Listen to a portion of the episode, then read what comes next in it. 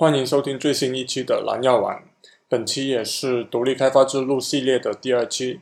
通常我们说到独立开发者，都是更倾向于讨论他们自由职业者的一面，但是我们这一个系列更倾向于讨论的是成为独立开发者需要的能力以及可能性。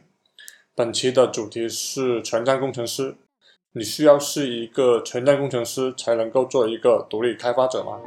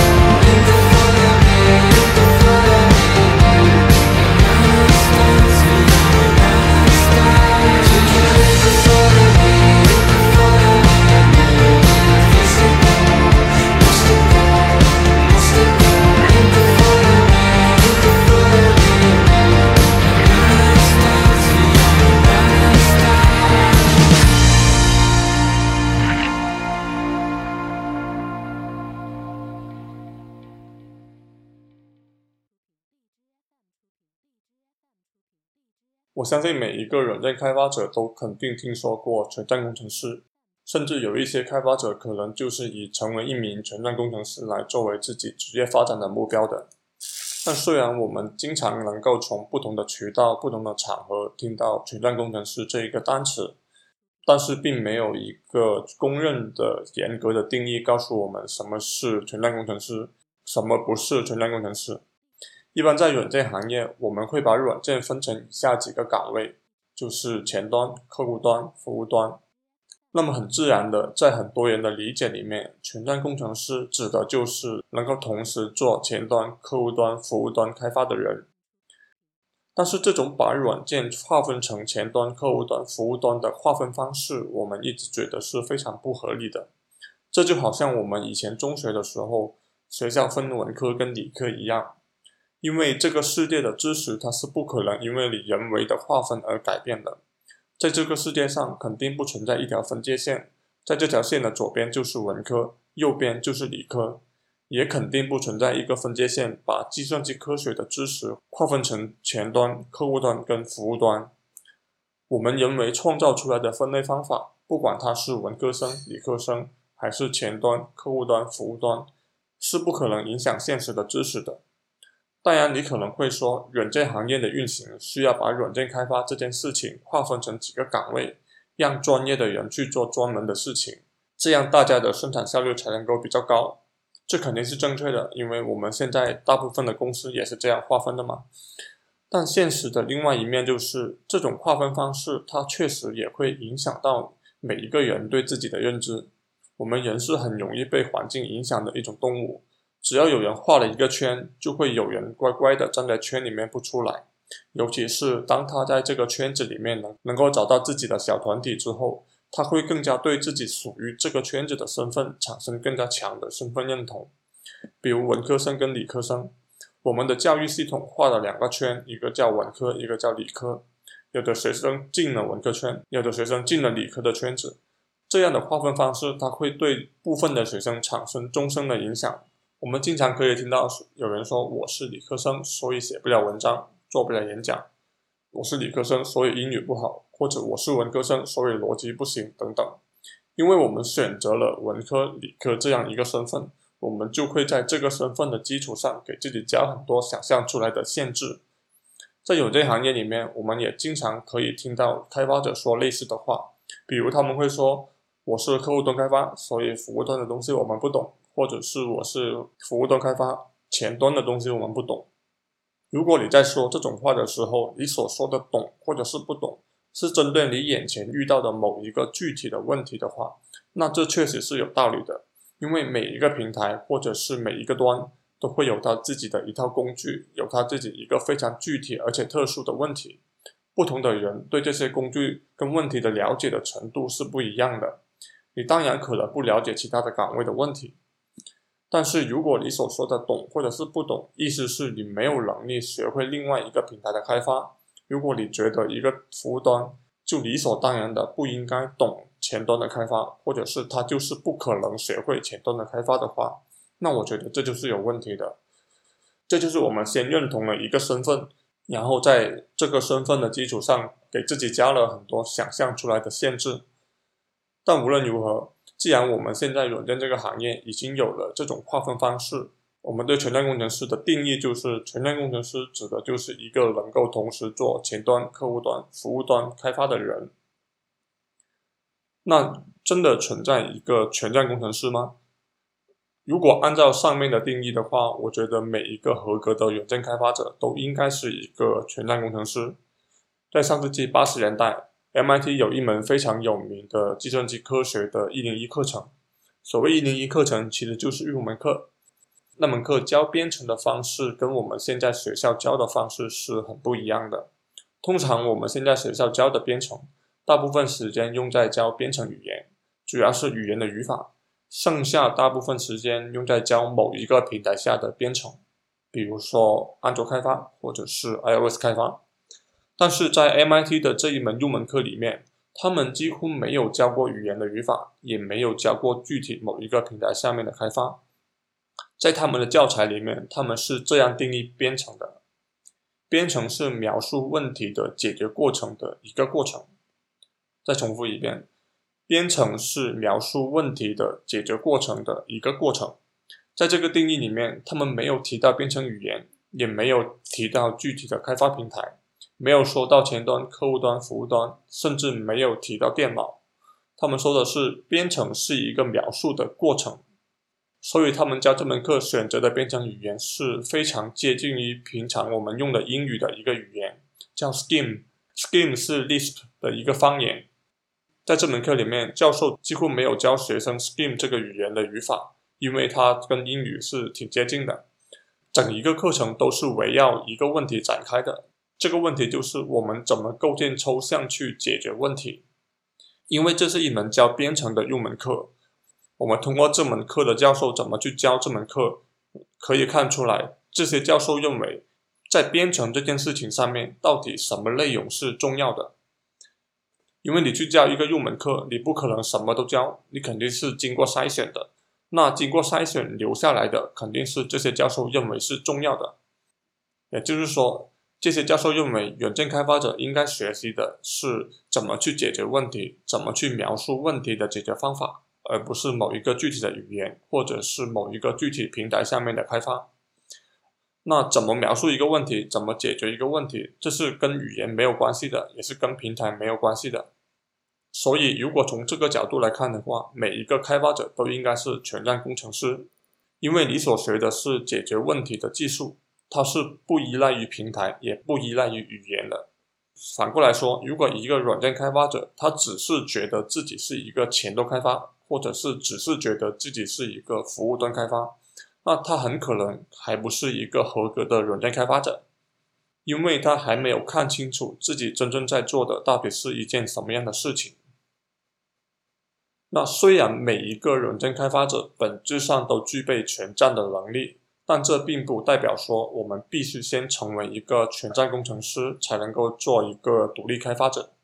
实际上，事情应该是反过来的，就是说。我们先去独立开发一个产品，在开发的过程中，慢慢成为了一个全站工程师。这里面有两种思维：一种是你先要有了全站开发的能力，然后再去做独立开发这件事情；另外一种是你直接去做独立开发这件事情，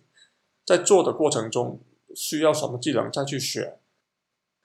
这这两种思维，我觉得也是没有试过从零到一创作一个东西的人。跟试过创作东西的创作者之间的一个区别，在你没有试过做一个东西的时候，你会有一种学生的思维，就是你觉得做这件事情需要先掌握一些技术或者是一些理论的知识才能够去做。比如说做软件开发，你会觉得要先去大学读一个计算机的专业才能做；做公众号，你会觉得要先读一个写作的课程才能去做，等等。然后你就会花大量的时间跟精力去学技术跟理论，直到最后你会突然发现，学技术或者理论这件事情，慢慢的变成了你的目标，而你忘记了你最初的目标可能是做一个公众号，或者是去做软件开发。这就好像有人用手指指着月亮，你不是沿着手指的方向去看月亮，而是盯着他的手指看，慢慢的我们就把事情的重点给忘记了。那创作者的思维就是，我们的目标始终是做一个产品。至于在这个过程中，我们需要用到什么技术，用到什么理论，再去学，它是边做边学的。尝试做独立开发，或者是相类似的创造性工作，带来的一个附加的奖励就是，它帮助你洗掉了这种学生思维，让你从行动的视角去看问题。哪怕你做独立开发没有赚到钱。但是你在做这件事情的过程中，也可以得到一种思维的转变。做一个独立开发者，其实不需要你是一个全站工程师。其中一个原因是从创作者的思维来看，全站工程师只是一个概念，在具体的做事情上面是不存在的。当你实际去做一个产品的时候，你面对的是一个又一个具体的问题，你要做的也是解决一个又一个具体的问题。在这个过程里面，你是不会想自己是不是一个全站工程师这种问题的，而且全站工程师这个概念还需要放到一个具体的项目规模的背景来讨论才有意义。如果你的产品同时服务上百万人，在这个用户规模下是不可能有全站工程师的，因为不可能有一个人能够处理得了规模这么大的项目，他需要明确分工的团队来做。但是如果你做的是一个独立项目，一方面你资源有限，可能就只有你自己一个人，所以你必须要一个人做所有的工作，那你自然就是一个全站工程师，这不是你可以选择的，这纯粹就是你资源不足而导致的一个结果。另外一个方面，你做的产品刚开始用户量不会很大，如果只有几千人或者是一两万人的规模。那其实这个规模是可以一个人就能够处理得了的，所以到最后你会发现，全站工程师这个概念是不会出现在独立开发这件事情里面的。作为一个独立开发者，你只是用有限的资源去解决一个又一个的问题，最后把产品做出来，根本就不会去考虑全站不全站的问题，你只要直接去做就可以了。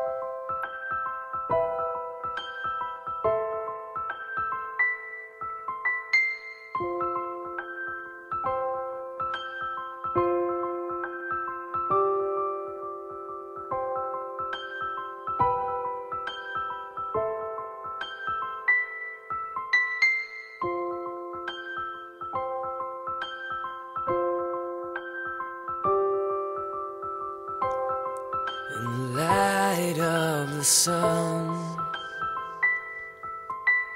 is there anyone? Oh, it has begun. Oh dear, you look so lost. Eyes are red and tears are shed. This world you must have crossed, you said. You don't know me, and you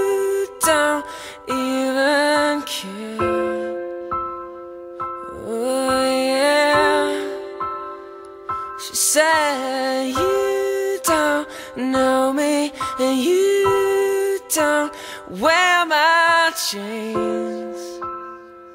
Oh, yeah. Yeah.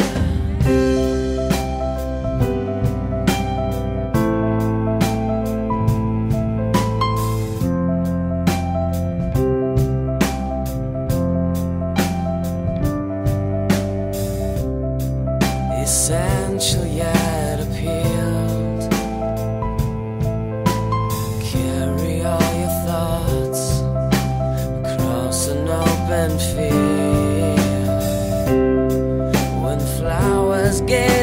You,